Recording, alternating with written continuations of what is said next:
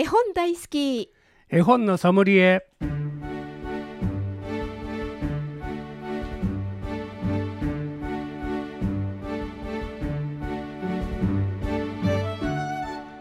絵本大好き絵本のソムリエ。この番組は大垣書店の協力でお送りします。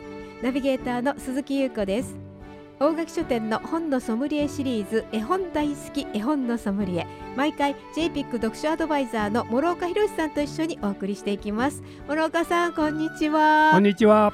さて今日はどんな話題でしょうか？はい。最近の新聞でねちょっと話題になってるんですが、はい。えーまあ、本屋さんがどんどんね小さい本屋さんが消えてってで図書館も、あのーないという街がね非常に増えてるらしいんですね。市で行くと、まあまあ、あのそうでもないんやけど街でくくってみると、うん、本屋さんもないし図書館もないというそのし街が非常に多くなってるんですね、はいそれがやっぱり本の売れ行きにあの普通の本屋さんで売れる本の売れ行きに影響してるとちゃうかっていうのは言われてるんですね。でこの間し朝日新聞見てたら少し前の新聞にあのまあ街ナビというコーナーではい。京都市の東山区で自分の家の前にねあの本棚を作ってそこに、ほまあ、自分の持ってる絵本とか、ええ。あの読み物も置いてええ。自由にあの読んでくださいというそういう活動をしてはる人をこう取材した記事が載ってたんですね。はい。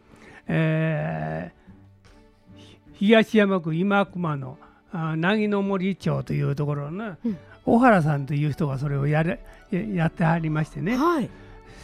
千入寺のあ寺のほど近く清水焼の工房も多くある東山区あ東林町、はい。えー路地を歩いていると一軒の玄関先に小さな木箱が中には本が25冊ほど。子供の絵本や京都文化の雑誌なども入れています、うん。誰でも自由に借りられますよ。とそういう話はするのはこの家にする小原麻子さん。うんうん。民間大団体東山町中図書館プロジェクト実行委員会の代表をされてる。すごい。ね。でまあ、だからこの東山区も京都市内ではあってもなんか東ここに書かれてるのを見るとあの五条より南の方はね東山五条南はなんか本屋さんもないし図書館も非常に近くにないちょっと遠いんですね。非常に不はい便で、はい。ね。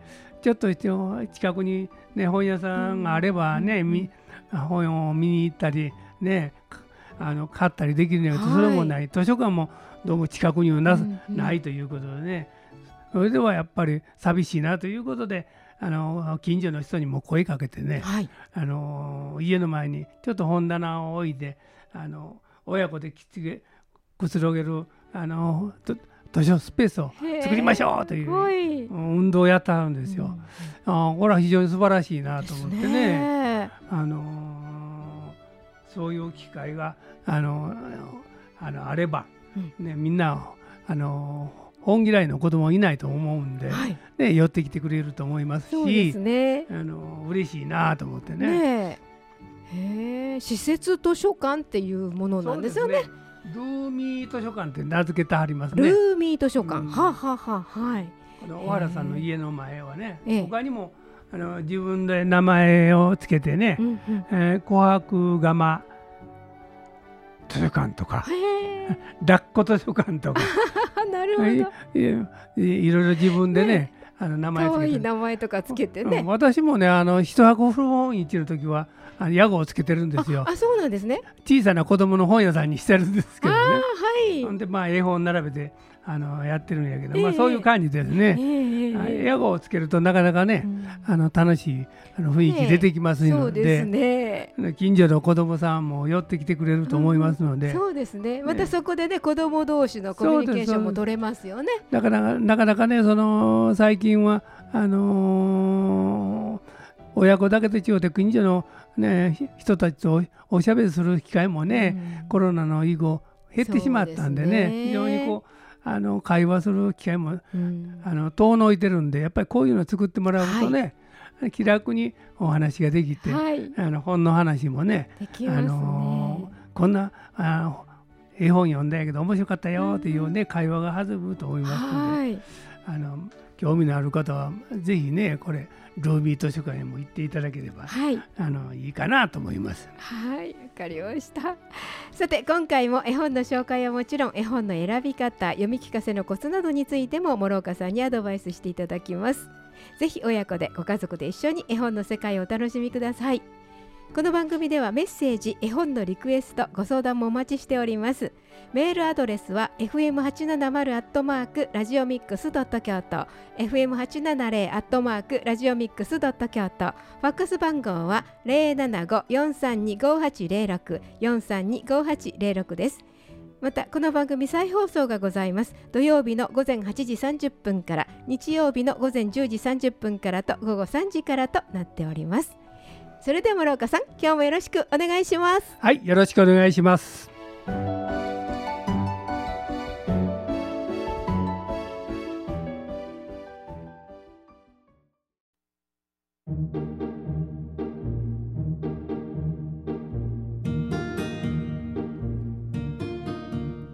ここで大垣書店からのお知らせです懐かしのお宝を探そう。直式図書カード発掘キャンペーンについてお伝えいたします。7月17日までの期間中直式図書カードを使ってお買い物をされた方の中から抽選で合計2000名様に図書カードネットギフトが当たるキャンペーンを開催中です。机の中タンスの奥直式図書カードは眠っていないでしょうかということですね、えー応募方法なんですけれどもこの懐かしの直式図書カード旧式を探してください。そしてキャンペーン開催書店で直式図書カードを使って本を購入してください、えー総額100円以上となります。レジで書店スタッフから専用レシートを受け取ってください。そして応募条件および手順こちらですけれども、えー直式図書カード発掘キャンペーンというサイトがございます。そちらの方から応募フォームに進んでください。で応募するボタンからレシートに記載された番号とメールアドレスを入力して応募が完了いたします。この素敵なプレゼントが当たります。懐かしのお宝を探そう。直式図書カード発掘キャンペーン。どしどしご応募ください。以上大垣書店からのお知らせでした。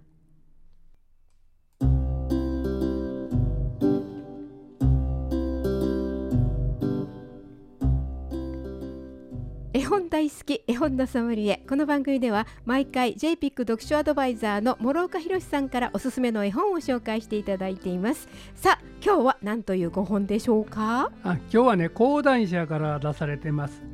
私はどこでしょう？絵探し日本のおもちゃというタイトルの絵本です。はい作家さんはね藤川智子さん。はい冒頭読んでみますね。はいお願いします私はどこでしょう？絵探き。絵探し日本のおもちゃ。おじいさんのお店に遊びに行きました。日本全国に昔からある人形やおもちゃを売っているお店です。店先に飾る人形を探すのを手伝ってくれるかい？蔵の中からアルバムの写真と同じ人形を見つけてくれればいいんだよ。見たことのないものばかりだね。うまく探し出せるかな。だるま。赤色のだるまは、放送という病気から子供を守ると信じられてきました。貴重な絹糸を取るための蚕が眉を作るまでの姿を起きる、上がるという地方があるんだ。そこでは起き上がりこぼしと言われるだるまを大切にお祭りするんだよ。重りが下についてるから倒してもすぐに起き上がってくるんだね。さあ私はどこでしょう？ページをめくるとだるまさんが40ぐらいいろんなだるまさんが並んでるね。ここからおじいさんのあの夜春だるまを探すということですね。犬。犬はお産が軽く子供をたくさん産むので犬の人形は安産や子供のお守りとされていました。犬という昔の言葉にはいなくなるという意味もあって悪いことを追い払う力があると信じられているんだ。いつでもそばにいてほしいね。さあ私はどこでしょう。あこの中から探しましょう。それから次はこけし。ろくろという道具で木のお椀やお盆を作る人を木地師と言います。木地師が温泉などで器と一緒に売る子供向けのお土産としてこけしを作り始めました。こけしは作られた場所によって顔や形着物の模様髪型なんかも違うんだよ。どの子もそれぞれかわいいね。どこで作られているのかな。青森岩手宮城秋田山形福島の6県で主に作られているんだよ。さあ私はどこでしょう。はは私はどこでしょう。タイトル通り、ね、おもちゃがね、はこの後も、あのー出てくるんですね。はあ。タイ、福助、招き猫とかね。ああそうなんだ。ははい。い、ここでね、おもちゃのまあ聞いていただきます。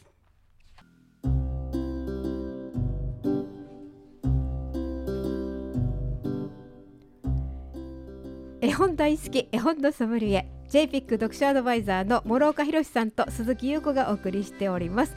おもちゃのマーチまあ楽しいまあこれはあの絵本はあの日本の独特のねあのあおもちゃいうのか人形なんですね。はあはまあ京都でも古いあのご家庭にはね昔からお人形を飾ったりあはいだるまさんが置いてあったりお商売屋さんやったらねだるまさんとかあのー福助のねに人形などね、はい。お店に置いてあります。はい。招きね猫もあるかもわかりません、うんそうですね。でもあのー最近は新しいお家ではねそういうおもちあのおもちゃとか人形はね見かけなくなりましたけどもね。まあ、この辺雲では全国のたくさんのおもちゃがね見開きで出てるんですね。はい。この中であこれはどこのおもちゃかなとこうあ話し合うというかあ最後のページめくるとねええあのどこの人形が全部書いてあるんだそうね。なんですね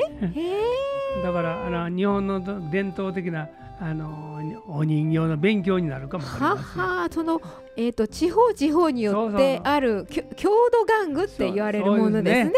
だるま、犬、こけし、タイ、福助、招き猫。へだからえ。郷土あー郷土玩具がもう一堂にこの一冊に収められて、で日本全国からのおもちゃが大集合って書いてある。のよう集めはったなと思ってね。そうですね。す。ごいねと思って。うわーすごいですね。さっき読んでいただいたこけしにしてもいっぱい全国あるわけですね。いろんな形のこけしがね。す。ごいですよ。こけしなんでこれ50以上こうふわー描かれてるんちゃうかなと思う。のまあそれぐらいこうあのたくさんのこけしがねうん。あのね。作られてるのかなと思いますし。はあ。でこの「私はどこでしょう」っていうのはその絵の中かうんらあの人あのおじいちゃんが店に飾るのをね一個だから選んでるんですかね、そそれを探すんですね。そのたくさんの中から。そうそうそう。50から40ぐらいで出る中からうねわあの探し出すんですいねや面白い、これ顔とか模様を見ながらね。そうですよね、ええこんなん探せんのかなと思うんだけど。ねえだから一個ずつ丁寧に見ていかないと同じのが見つかりませんよね、うん。あの小さい子供たちでもこういう探すの大好きやから。そうですね、えなんかそういうの探す絵本ってありますもんね、喜んで探してくれると思うし。はあ。のそれぞれの言われもねあ。全部こ、まあ最後のページで書かれてますのではい。あのあそういうことで日本で作られてきたんかというのはよくわかります。うー。んねえなかなかこう今のお子さんたちそういうものに触れることはあんまりないんで、ね最近はね見たことがないものがたくさんあるかもしれないですね。うんだから見てるだけでも楽しくなります。っていうかあの諸岡さんが非常に今楽しんで見てらっしゃいますね。私なんかの時代はねあの懐かしいなと思うの。で今のあの小さいお子さんなんか「えこれ何?」という。ねえねえそんな感じですね。ちょっと想像ができひんかもわからんし、まああのーご家庭でねこれ読んであげたらあの非常にこう知識も増えるの違うかなそうですね、それそれぞれがどこの地方の何っていうのがそう。やってね書かれてるととってもね楽しいしまた勉強にもなりますね。まあ、だからあの日本人である限り日本でねこういうものが作られてるというのは、うん、まあ知っとく方がいいのかも分かりませんしそうですね、ね、あの外国の人とこういろいろお話しする場合でもあの日本のその伝統の人形なんかお話をあの知ってると、うん、いいかなというそうですね。でもこれ全部提供してもらったねそう最後にね感謝申し上げますとか言った提供してくれはったお店の名前とか全部載ってる提供されたものからこの絵を描いてらっしゃるんですもんね。実際そのあの写真とか見ながら書かはったんやと思いますね。ねそれでも大変ですね。はあもうじなんかこうついなんか黙ってじっと見てしまいますね。見てるだけでもね、はい、あの退屈しませんね。そうですね。いや楽しい。福助のあの顔を見てるだけでも幸せが来そうな感じします。そうですね。えー、はい。今日ご紹介いただきましたのは私はどこでしょう？絵探し日本のおもちゃ。藤川智子作。中村博信監修。橋本長沖監修。出版社は講談社でした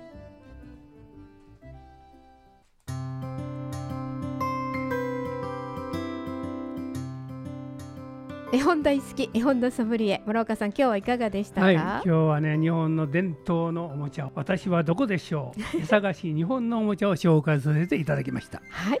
この番組再放送がございます。毎週土曜日の午前8時30分から日曜日の午前10時30分からと午後3時からとなっております。絵本大好き絵本のソムリエお届けしたのは諸岡博鈴木優子でした。この番組は大垣書店の協力でお送りしました。